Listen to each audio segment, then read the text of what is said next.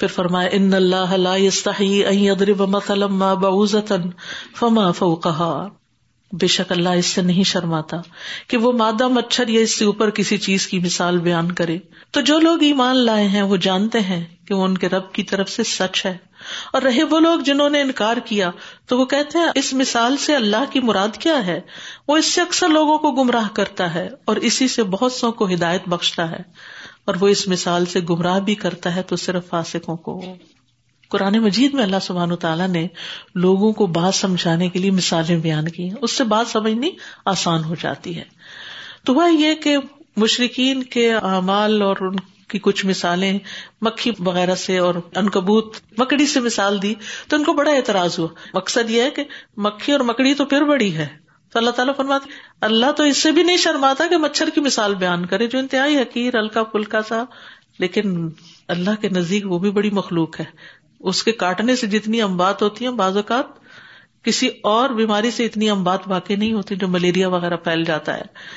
تو اللہ تعالیٰ اپنی ایک چھوٹی سی مخلوق کی مثال بیان کرتے ہیں، فرمائے کہ اللہ کو اس سے شرم نہیں آتی، وہ بڑے بڑے طاغوتوں کو بھی کاٹ کے چلا جاتا ہے، یعنی ان پہ اللہ تعالیٰ مسلط کر دیتا ہے جو سمجھتے ہیں کہ ہمیں کوئی کچھ نہیں کر سکتا، چپکے سے گھستے ہیں اور کاٹ کے چلے آتے ہیں۔ کہتے ہیں کہ نمرود کی وفات اسی طرح ہوئی تھی۔ اور پھر یہ ہے کہ اللہ سبحانہ و تعالیٰ جو ہے وہ حق بیان کرنے سے نہیں شرماتا، تو ہمیں حق کے بارے میں کانفیڈنٹ ہونا چاہیے کہ یہ اللہ کی بات ہے، اس کو بتانے سے مجھے شرم نہیں آنی چاہیے۔ بہت دفعہ ایسا ہوتا ہے نا کہ ہم کہتے ہیں ڈر لگتا ہے لوگ پتہ نہیں کیا کہیں گے، لوگ نہیں سمجھیں گے، اور جو بات کرنے کی ہوتی ہے وہ ہم چھوڑ دیتے ہیں۔ اللہ سبحانہ و تعالیٰ بہت حیا والا ہے، لیکن جب حق بات بیان کرنے کی بات ہوتی ہے تو وہ ضرور بیان کرتا ہے۔ واللہ لا یستحی من الحق فَأَمَّا الَّذِينَ آمَنُوا فَيَعْلَمُونَ أَنَّهُ الْحَقُّ مِنْ رَبِّهِمْ، ایمان والے کیا کہتے ہیں؟ اللہ کسی بھی چیز کی مثال دے بالکل سچی دیتا ہے اور درست دیتا ہے، اور ہمیں کوئی اعتراض نہیں۔ تو ایمان کی بدولت یہ بصیرت حاصل ہوتی ہے، اللہ کی آیات اور یہ مثالیں ان کے ایمان میں اضافہ کر دیتی ہیں۔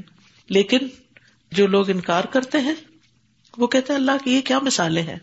اللہ تعالیٰ اسی کے ذریعے بہت سے لوگوں کو ہدایت دیتا ہے اور کچھ لوگوں کو گمراہ کر دیتا ہے۔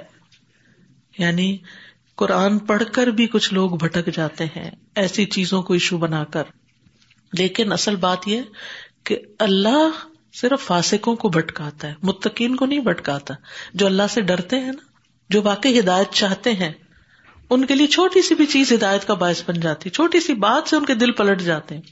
لیکن جو فاسق ہوتے ہیں ان کو اللہ ہدایت نہیں دیتا، ان کو پھر گمراہ کرتا ہے۔ تو فسق جو ہوتا ہے اللہ کی نافرمانی، اللہ کے سامنے ڈٹائی، اللہ کی بات نہ مان۔ کون ہے وہ؟ ان کو تھوڑا اور الیبوریٹ کیا گیا، الذین ینقضون عہد اللہ من بعد میثاقہ، جو اللہ کے عہد کو اس کے مضبوط باندھ دینے کے بعد توڑ دیتے ہیں۔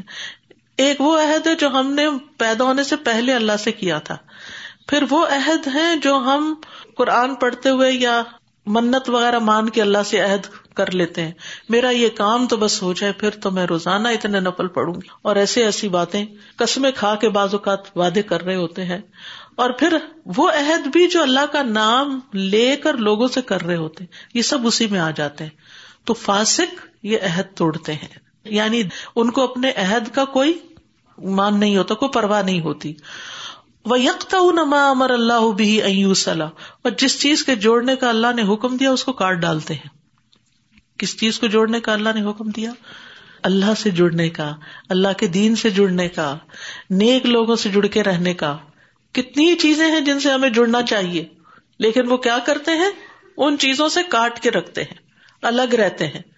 نتیجہ کیا ہوتا ہے؟ پھر جی بھر کے اللہ کی نافرمانی کرتے ہیں، اور وہ زمین میں فساد کرتے ہیں۔ فساد کس سے ہوتا ہے؟ گناہوں سے، چاہے اللہ کے حق میں ہو چاہے بندوں کے حق میں ہو۔ یہی لوگ دراصل خسارہ پانے والے ہیں، نقصان اٹھانے والے ہیں۔ اور جہاں تک رشتہ داروں سے کاٹنا ہے تو رسول اللہ صلی اللہ علیہ وسلم نے فرمایا قطع رحمی کرنے والا جنت میں داخل نہ ہوگا۔ اسی طرح غیر رشتہ داروں سے، دوستوں سے تعلقات کاٹ لینا، ناراض ہو کے بیٹھ جانا، بول چال بند کر دینا، یہ ساری چیزیں ہمارے دین میں ناپسندیدہ ہیں۔ اگر دو مسلمان آپس میں لڑ لیں اور تین دن تک ایک دوسرے سے نہ بولیں اور اس حال میں پھر کوئی مر جائے تو وہ جنت میں نہیں جائے گا۔ یعنی انسانی تعلقات بھی بڑے اہم ہیں، تو ہمیں جڑنا ہے کس کس سے؟ اللہ سے، اس کے رسول سے، دین والوں سے، نیک مجلسوں سے، رشتہ داروں سے ان کے حق دیتے رہنا ہے۔ وَيُفْسِدُونَ فِي الْأَرْضِ أُولَٰئِكَ هُمُ الْخَاسِرُونَ۔ كَيْفَ تَكْفُرُونَ بِاللَّهِ، تم اللہ کا انکار کیسے کر سکتے ہو؟ وَكُنْتُمْ أَمْوَاتًا وَكُنْتُمْ أَمْوَاتًا، تم مردہ تھے، کچھ بھی نہیں تھے، دنیا میں آنے سے پہلے کہاں تھے ہم؟ فَأَحْيَاكُمْ، اس نے تمہیں زندگی بخشی، آج ہم زندہ ہیں الحمدللہ۔ ثُمَّ يُمِيتُكُمْ، پھر وہ تم کو موت دے گا۔ ثُمَّ يُحْيِيكُمْ، پھر وہ تمہیں زندگی دے گا۔ کون سی زندگی ہے یہ؟ قبر کی بھی اور آخرت کی بھی۔ ثُمَّ إِلَيْهِ تُرْجَعُونَ، پھر تمہاری واپسی اس کی طرف ہے۔ کیسے تم اس کا انکار کر سکتے ہو؟ اسی نے تمہیں بھیجا، اسی کی طرف تم واپس جاؤ گے تو اس کی مرضی کے خلاف زندگی بسر کرو گے، کیا منہ لے کر جاؤ گے؟ اللہ کی نعمتوں کو یاد رکھو۔ هُوَ الَّذِي خَلَقَ لَكُم مَّا فِي الْأَرْضِ جَمِيعًا، کون ہے اللہ؟ وہی تو ہے جس نے تمہارے لیے زمین میں جو کچھ ہے سارے کا سارا پیدا کیا۔ ثُمَّ اسْتَوَىٰ إِلَى السَّمَاءِ، پھر آسمان کی طرف متوجہ ہوا۔ فَسَوَّاهُنَّ سَبْعَ سَمَاوَاتٍ، اور ان کو ٹھیک ٹھیک کر کے سات آسمان بنا دیا۔ وَهُوَ بِكُلِّ شَيْءٍ عَلِيمٌ، اور وہ ہر چیز کا خوب علم رکھنے والا ہے۔ تو اس سے یہ پتہ چلتا ہے کہ زمین میں جو کچھ ہے کس کے لیے بنا ہے؟ ہمارے لیے، لیکن ہمیں کیا کرنا ہے؟ اسے اچھے طریقے سے استعمال کرنا ہے۔ اللہ تعالیٰ اپنی نعمتیں یاد کرا رہا ہے، تم اللہ کا انکار کرتے جس نے تمہیں یہ سب کچھ دیا۔ گنو تو صحیح کیا کچھ ہے اس زمین میں، گن سکتے؟ نہیں گن سکتے، ان گنت نعمتیں۔ وَإِن تَعُدُّوا نِعْمَتَ اللَّهِ لَا تُحْصُوهَا، اللہ کی نعمتیں گننا چاہو گن نہیں سکتے، اتنا کچھ اس نے تمہیں دیا، اس کا تم انکار کرتے ہو۔ یہ کہاں سے آ گیا سب کچھ؟ خود سے تو نہیں ہے سب کچھ، بس تم چھوٹی سی چیز بنانا چاہتے ہو، کتنی پلاننگ کرتے ہو، کتنی ریسرچ کرتے ہو، کتنی محنت کرتے ہو، پھر وجود میں آئی اور زمین آسمان اور زمین کی ساری چیزیں خود بخود بن گئی۔ How come? یہ کیسے ہو سکتا ہے؟ اور پھر نہ صرف یہ کہ زمین آسمان اس نے بنائے، ایک نہیں سات آسمان بنائے، اور وہ سب کچھ خوب جانتا ہے، اس کا علم ہر چیز پر محیط ہے۔ اور پھر انسان کی تخلیق کا قصہ، انسان کہاں سے آیا اس زمین پر؟ وَإِذْ قَالَ رَبُّكَ لِلْمَلَائِكَةِ إِنِّي جَاعِلٌ فِي الْأَرْضِ خَلِيفَةً قَالُوا أَتَجْعَلُ فِيهَا مَنْ يُفْسِدُ فِيهَا وَيَسْفِكُ الدِّمَاءَ وَنَحْنُ نُسَبِّحُ بِحَمْدِكَ وَنُقَدِّسُ لَكَ قَالَ إِنِّي أَعْلَمُ مَا لَا تَعْلَمُونَ۔ اور جب آپ کے رب نے فرشتوں سے کہا کہ میں زمین میں ایک خلیفہ بنانے والا ہوں، خلیفہ خلیفہ کا مطلب ہوتا ہے جو پیچھے آئے کسی کے، اس کا ایک معنی کیا گیا اللہ کا خلیفہ، لیکن یہ معنی درست نہیں، کیونکہ خلیفہ اس کا ہوتا ہے جو خود غائب ہو، تو اللہ تعالیٰ تو غائب نہیں ہے نا، تو اس لیے یہ معنی درست نہیں۔ دوسرا ہے خلیفہ پچھلے لوگوں کا جانشین، یعنی ہم اپنے پردادا دادا باپ کے بعد پھر ہم زمین پر ہیں، پھر ہماری نسلیں آگے، اور پھر اسی طرح جنات کے بعد انسان کو پیدا کیا گیا، یعنی جنات کا خلیفہ، خلیفہ کا لفظ مانا بعد میں آنے والا۔ تو اللہ نے ہمیں ایک دوسرے کا جانشین بنایا، یعنی ایک کے بعد ایک نسل آتی ہے، تو اللہ تعالیٰ یہ دیکھنا چاہتا ہے کہ ہم عمل کیسے کرتے ہیں۔ ثم جعلناکم خلائف فی الارض من بعدہم لننظر کیف تعملون۔ تو اللہ سبحانہ وتعالیٰ نے انسان کو جو پیدا کرنے کا ارادہ کیا تو فرشتوں کے سامنے اپنا پلان رکھا۔ اس سے مراد یہ نہیں کہ سارے فرشتے نا، فرشتوں کی ایک جماعت تھی، ہو سکتا ہے جبریل اور اسرافیل اور یہ بڑے بڑے فرشتے ہوں ان کے سامنے، جو اللہ کے مقرب فرشتے ہیں، جو عرش کو اٹھانے والے فرشتے ہیں۔ تو انہوں نے کہا اتجعل فیہا من یفسد فیہا ویسفک الدماء۔ اچھا، کیا اللہ تعالیٰ کو ضرورت تھی ان سے مشورہ لینے کی؟ نو، یہ انسان کو عزت دی جا رہی ہے کہ ایک بڑی چیز آنے والی ہے جس کے لیے یہ سب کچھ بنایا گیا ہے۔ تو فرشتوں کو کیسے پتا چل گیا کہ انسان فساد کرے گا؟ کیونکہ اللہ سبحانہ وتعالیٰ نے یہ بھی خود بتایا ہوگا، کیونکہ پاس غیب کا علم نہیں ہے، فرشتے غیب نہیں جانتے کہ اس کو یہ اور یہ کچھ دیا جائے گا۔ دوسرا یہ کہا جاتا ہے کہ انہوں نے جنات کے تجربے سے سمجھا کہ پھر اس جیسی ہی ایک اور مخلوق آنے والی، کیونکہ جنوں کے بعد انسانوں کو بھی اپنی عبادت کے لیے پیدا کیا جانے والا تھا۔ اتجعل فیہا من یفسد فیہا ویسفک الدماء، اور وہ خون بھی بہائے گا، نہیں لڑ لڑ کے جھگڑ کے حد درجے میں فساد کرے گا کہ جانے بھی لے لے گا، اور وہ ان کی بات کے لحاظ سے صحیح ہوئی۔ وَنَحْنُ نُسَبِّحُ بِحَمْدِكَ وَنُقَدِّسُ لَكَ، اور ہم آپ کی حمد کے ساتھ آپ کی تسبیح کرتے ہیں۔ تسبیح کہتے ہیں اللہ تعالیٰ کو پاک قرار دینا ہر نقص سے، اور پھر یہ کہ اللہ کے کمال میں کوئی نقص نہیں، ہر طرح سے مکمل کامل ہے، اور اللہ تعالیٰ مخلوقات کی مماثلت سے یعنی مخلوق جیسا ہونے سے پاک ہے۔ وَنُقَدِّسُ لَكَ، اور تیرے لیے پاکیزگی بیان کرتے ہیں، یعنی یہ ایک اضافی چیز ہے، یعنی اللہ سبحانہ وتعالی کی تعریف کے ساتھ ساتھ اللہ کو مزید پاک قرار دیتے ہیں. یہ بھی کہا گیا کہ ہم آپ کے لیے پاکیزگی اختیار کرتے ہیں. اور تسبیح جو ہے یہ فرشتوں کی غذا بھی ہے، اور اللہ تعالیٰ کے پسندیدہ کلمات بھی ہیں. ابو ذر رضی اللہ عنہ کہتے ہیں کہ رسول اللہ صلی اللہ علیہ وسلم سے سوال کیا گیا کون سا کلام افضل ہے؟ آپ نے فرمایا جو اللہ نے اپنے فرشتوں یا اپنے بندوں کے لیے چنا، اور سبحان اللہ وبحمدہ. قال انی اعلم ما لا تعلمون، اللہ تعالیٰ نے فرمایا بے شک میں جانتا ہوں جو تم نہیں جانتے، یعنی میں جانتا ہوں کہ اس مخلوق کے پیدا کرنے میں کیا مصلحت ہے.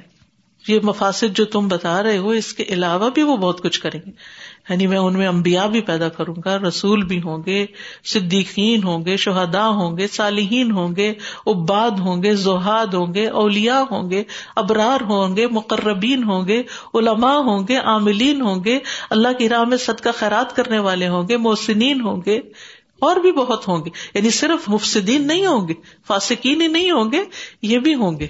اور یہ اللہ کی چنی ہوئی مخلوق ہے، یعنی باقی ساری چیزیں بھی اللہ کی عبادت کر رہی ہیں طوعاً و کرہاً، لیکن یہ لوگ جو اپنی خوشی کے ساتھ اللہ کی خاطر سب کچھ قربان کرنے پہ تیار ہو جاتے ہیں، یہ ہیں اصل جنت کے وارث، جن کو اللہ نے کچھ دن تو زمین میں رکھا اور پھر اس کے بعد ان کا اصل ٹھکانا جو ہمیشہ ہمیشہ کے لیے وہ جنت بنا دیا. تو یہ اللہ تعالیٰ کا ایک گرینڈ پلان ہے جس کے لیے انسانوں کو بنایا گیا ہے. اب انہیں پروو کرنا ہے کہ وہ کس کیٹیگری میں فال کرتے ہیں، اس دنیا میں رہ کے کرتے کیا ہیں، اور اس کے مطابق ان کا انجام ہوگا. اب انسان کے بنائے جانے میں کیا حکمت ہے اور اس کے اندر کیا کیا کوالٹیز ہوں گی، اس کے لیے ایک چھوٹا سا ٹیسٹ وہاں ہوا. وَعَلَّمَ آدَمَ الْأَسْمَاءَ كُلَّهَا ثُمَّ عَرَضَهُمْ عَلَى الْمَلَائِكَةِ فَقَالَ أَنْبِئُونِي بِأَسْمَاءِ هَؤُلَاءِ إِن كُنتُمْ صَادِقِينَ، اور اس نے آدم کو سب کے سب نام سکھا دیے، پھر انہیں فرشتوں کے سامنے پیش کیا اور فرمایا اگر تم سچے ہو تو مجھے ان سب کے نام بتاؤ.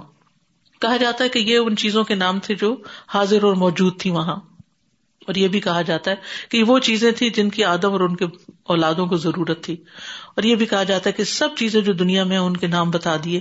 بہرحال اللہ عالم، لیکن یہ کہ حدیث شفاعت سے پتہ چلتا ہے کہ وہ چیزوں کے نام تھی، کیونکہ بعض مفسرین نے کہا کہ وہ انسانوں کے یعنی بڑے بڑے صالحین پیغمبر وغیرہ ان کے نام تھے، لیکن اصل بات یہ ہے کہ چیزوں ہی کے نام تھے. اور فرشتوں سے کہا اچھا اب نام بتاؤ ان کے. قالوا سبحانک لا علم لنا الا ما علمتنا، کہنے لگے پاک ہے تو، جتنا علم تو نے ہمیں سکھا دیا اس کے سوا ہم کچھ نہیں جانتے، بے شک تو خوب علم رکھنے والا، بہت حکمت والا ہے. اب اس علم کی بنا پر آدم علیہ السلام کی گویا انسانوں کے ریپریزنٹیٹو نمائندہ آدم علیہ السلام کی فضیلت فرشتوں پر ثابت ہو گئی. تو اس سے یہ پتہ چلتا ہے کہ علم کتنی بڑی نعمت ہے، اور علم کے ساتھ ہی انسان کا عمل بڑھتا ہے. اگر عمل کی نیت سے انسان علم حاصل کرے اور اس سے اس کے اللہ کے ہاں درجات بڑھتے ہیں. اس سے یہ بھی پتہ چلتا ہے کہ جس انسان سے علم کی کوئی بات پوچھی جائے اور اسے نہ پتا ہو تو وہ یہی کہے سبحانک لا علم لنا الا ما علمتنا، میں اس کو نہیں جانتا، جیسے فرشتوں نے کہا. اور ویسے بھی ظاہر ہے کہ جب اللہ نے سکھایا نہیں تو غیب کا علم تو ان کے پاس نہیں تھا، اور انہوں نے اللہ ہی کی تعریف بیان کی. اِنَّكَ أَنْتَ الْعَلِيمُ الْحَكِيمُ، اصل علم والا تو تو ہے، علم کا منبع بھی وہی ہے، یعنی کہ وہیں سے ہی علم سب کو ملتا ہے. اور صرف علم نہیں، اس کے ساتھ حکمت بھی ہے. قَالَ يَا آدَمُ أَنْبِئْهُمْ بِأَسْمَائِهِمْ فَلَمَّا أَنْبَأَهُمْ بِأَسْمَائِهِمْ قَالَ أَلَمْ أَقُلْ لَكُمْ إِنِّي أَعْلَمُ غَيْبَ السَّمَاوَاتِ وَالْأَرْضِ وَأَعْلَمُ مَا تُبْدُونَ وَمَا كُنْتُمْ تَكْتُمُونَ. فرمایا اے آدم تم انہیں بتاؤ ان چیزوں کے نام. پھر جب اس نے انہیں ان کے نام بتا دیے تو فرمایا کیا میں نے تمہیں کہا نہ تھا کہ بے شک میں آسمانوں اور زمین کے غیب جانتا ہوں، اور میں جانتا ہوں جو تم ظاہر کرتے ہو جو تم چھپاتے ہو. تو بہرحال آدم علیہ السلام نے ان چیزوں کے نام بتائے، اور پھر اللہ سبحانہ و تعالی نے فرمایا کہ اصل علم تو میرے پاس ہے، یعنی غیب کا علم، اور میں وہ بھی جانتا ہوں جو تم نے ظاہر کیا، اور میں وہ بھی جانتا ہوں جو تم چھپاتے ہو. فرشتوں کے دل میں کیا تھا، اور بعض کہتے ہیں کہ وہاں ابلیس بھی تھا اس مجلس میں، تو جو اس کے دل میں حسد اور بغض تھا آدم کے خلاف، وہ جل اٹھا آدم کی برتری پر، اس کی طرف بھی اشارہ کر دیا کہ جو تم نے دل میں چھپایا ہوا یہ بھی مجھے پتا ہے. بہرحال اس آیت سے علم کی فضیلت پتہ چلتی ہے، اور عالم کی فضیلت پتہ چلتی ہے. رسول اللہ صلی اللہ علیہ وسلم کے سامنے دو آدمیوں کا تذکرہ کیا گیا جن میں سے ایک عابد تھا اور دوسرا عالم تھا. آپ نے فرمایا عالم کی فضیلت عابد پر اس طرح ہے جس طرح میری تمہارے ادنی ترین آدمی پر. اس لیے ہمیں علم کا حریص ہونا چاہیے. لیکن ہم زیادہ حریص کس چیز کے ہیں؟ ہم سب جانتے ہیں ہمارے ہم و غم کیا ہیں. ہم کس چیز کی فکر زیادہ کرتے ہیں, کس چیز سے محبت زیادہ کرتے ہیں.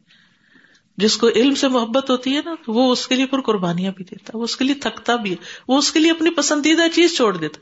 دیکھیے محبت ہمیشہ قربانی مانگتی ہے نا. اگر آپ دعویٰ کرتے ہیں مجھے علم سے محبت ہے تو پھر آپ جلدی اٹھے اور واقعی آپ نے ثبوت دیا کہ آپ کو قرآن سے محبت ہے, علم سے محبت ہے, دین سے محبت. حالانکہ آپ میں سے میرا خیال ہے کہ شاید نائنٹی نائن پرسینٹ نے سورۃ البقرہ پہلے سے پڑھ رکھی ہوگی, یہ سن رکھی ہوگی, یہ جانتے ہوں گے یہ مضامین. لیکن علم ایک دفعہ حاصل کرنے سے نہیں آتا, اس کو تازہ رکھنا پڑتا ہے. جیسے گھر کو روز ڈسٹنگ کر کے صاف کر کے چمکاتے ہیں تو اس کو بھی چمکانا پڑتا ہے. علم کی شائن اتنی ہی زیادہ بڑھتی جاتی ہے, اس کا نور اتنا ہی بڑھتا جاتا ہے جتنا زیادہ ہم اس کو بار بار پڑھتے چلے جاتے ہیں. اور پھر آپ دیکھیے عزت کیسی طالب علم کے لیے فرشتے جو ہیں اپنے پر بچھاتے ہیں. یہاں سے بھی طالب علم کی فضیلت پتہ چلتی ہے کہ فرشتے اس کی عزت اور اکرام کرتے ہیں. جنت کا رستہ آسان ہوتا ہے. تمام مخلوق طالب علم کے لیے استغفار کرتی ہے. آپ علم حاصل کرنے میں بیٹھے ہوئے نا چیونٹیاں تک آپ کے لیے دعائیں کر رہی ہیں کہ اللہ ان کو بخش دے. رسول اللہ صلی اللہ علیہ وسلم نے فرمایا علم والوں کے لیے ہر چیز یعنی مخلوق بخشش کی دعا کرتی, حتیٰ کہ سمندر میں مچھلیاں بھی. اور ایک اور روایت میں چیونٹیوں کا ذکر بھی آتا ہے. وَإِذْ قُلْنَا لِلْمَلَائِكَةِ اسْجُدُوا لِآدَمَ فَسَجَدُوا إِلَّا إِبْلِيسَ. اور جب ہم نے فرشتوں سے کہا تم آدم کو سجدہ کرو تو سب نے سجدہ کیا سوائے ابلیس کے, ابا انکار کر دیا, بستکبر اور تکبر کر دیا. وَكَانَ مِنَ الْكَافِرِينَ, اور کفر کرنے والوں میں سے ہو گیا, اللہ کی بات نہیں مانی. سجدے کا لفظی معنی ہوتا ہے عاجزی کرنا اور گڑ گڑانا, اور اس کی انتہا زمین پر پیشانی ٹکانا ہے. اور یہ سجدہ جو تھا یہ تعظیمی سجدہ تھا, سجدہ عبادت نہیں تھا. یاد رکھیے دو طرح کا سجدہ ہوتا ہے, ایک سجدہ عبادت اور سجدہ تعظیم. پچھلی شریعتوں میں سجدہ تعظیم کی اجازت تھی اور یہ بھی اللہ کا حکم تھا. آدم کو سجدہ کرنے کا حکم دیا گیا تو اصل چیز اللہ کا حکم ہے نا عبادت میں. لیکن ہماری شریعت میں سجدہ تعظیم بھی منع ہے, اور اس میں آپ دیکھیے کہ رکوع کی حد تک بھی جھکنا کسی کے آگے منع ہے, یہ بھی نہیں کرنا چاہیے. کیونکہ بعض لوگ جب کسی سے ملتے ہیں کچھ کلچرز میں میں نے دیکھا ہے کہ وہ باقاعدہ جھک جاتے ہیں. اس طرح نہیں کرنا چاہیے. ہاتھ ملائیں, گلے ملیں, پیار کریں, لیکن جھکنا نہیں, ٹھیک ہے نا. تو ہماری شریعت میں اس کی اجازت نہیں. فَسَجَدُوا إِلَّا ابلیس, ابلیس کا سجدے سے انکار اس کے حسد کی وجہ سے تھا, اس کے تکبر کی وجہ سے تھا. کیونکہ ابلیس اپنے آپ کو بہتر سمجھتا تھا, وہ کہتا تھا انا خیر من, میں اس سے بہتر ہوں. اس کی وجہ کیا تھی؟ بعض روایات میں آتا ہے کہ اس کا نام عزازیل تھا. ابلیس کا نام پہلے کیا تھا؟ عزازیل. عزازیل نے ستر ہزار سال ساتویں آسمان پر اللہ کی عبادت کی, لیکن دل جو تھا اس میں عبادت کا غرور ہی آ گیا کہ میں زیادہ بہتر ہو گیا. تو یاد رکھیے اگر علم تکبر پیدا کرے, اگر عبادت تکبر پیدا کرے تو وہ دراصل انسان کی ذلت کا راستہ کھولتی ہے. کبھی بھی چاہے حسن ہو, مال ہو, علم ہو, دولت ہو, اولاد ہو, کسی چیز پہ تکبر نہ کرے. تکبر کیا ہے؟ لوگوں کو حقیر سمجھنا اور حق کا انکار کرنا.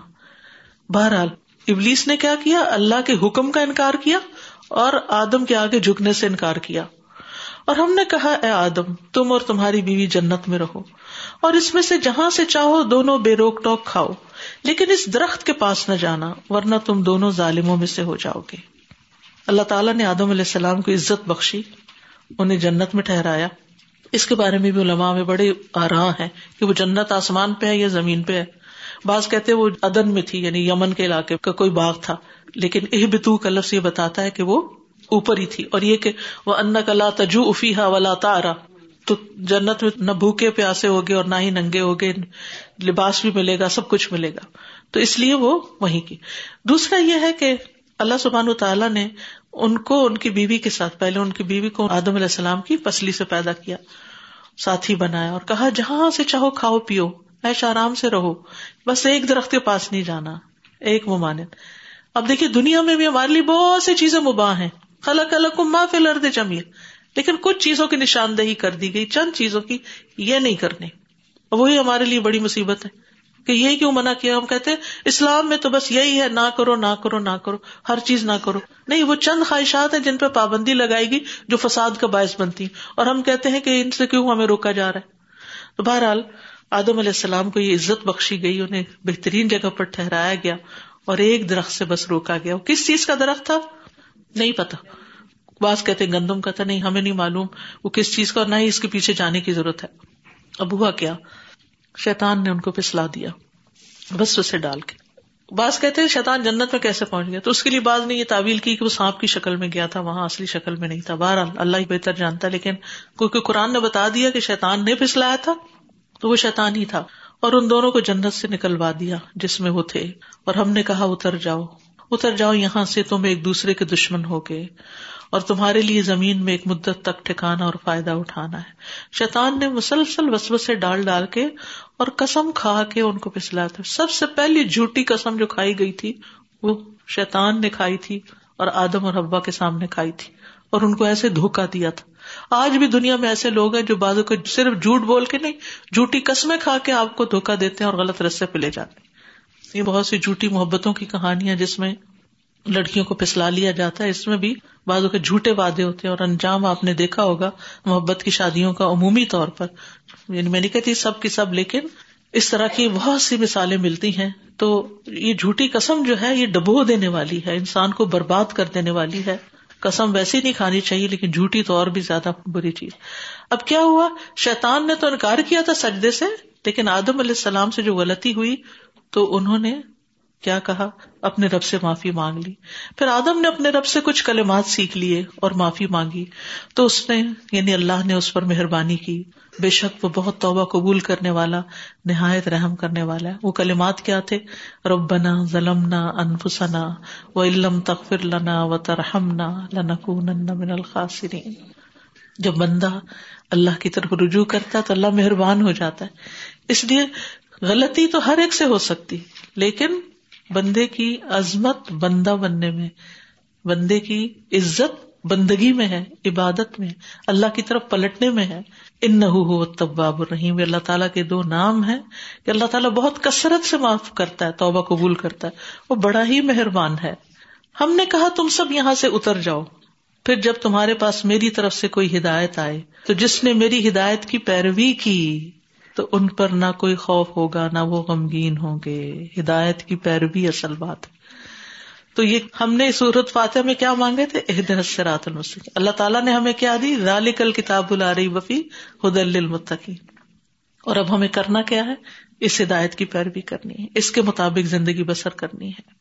اور سب سے بہترین ہدایت اللہ کی دی ہوئی ہدایت ہے. ان خیر الحدیث کتاب اللہ وخیر الہدی ہدی محمد. قرآن و سنت کو تھامنا گمراہی سے بچنے کا باعث ہے. فائدہ کیا ہوگا، فلا خوف علیہم ولا ہم یحزنون. قیامت جب آئے گی، جنت میں جب بھیجا جائے گا، پورے پورے امن میں آ جائیں گے، مطمئن ہوں گے، خوش ہوں گے، اور اس بات پہ خوش ہوں گے کہ شکر ہے اس اللہ کا جس نے ہمیں اطاعت کی توفیق دی. والذین کفروا وکذبوا بآیاتنا اولئک اصحاب النار ہم فیہا خالدون. اور جنہوں نے انکار کیا اور ہماری آیات کو جھٹلا دیا وہ آگ والے ہیں، وہ اس میں ہمیشہ رہنے والے ہیں. اصحاب النار، صاحب وہ ہوتا ہے جو ساتھ لگا ہوا ہو، تو یعنی یہ آگ ہی ان کو چمٹ جائے گی اور یہ آگ کو چمٹ جائیں گے. تیسری کوئی چیز نہیں ہوگی. عذاب ہی عذاب ہوں گے، لیکن اس سے وہ نکل نہیں سکیں گے.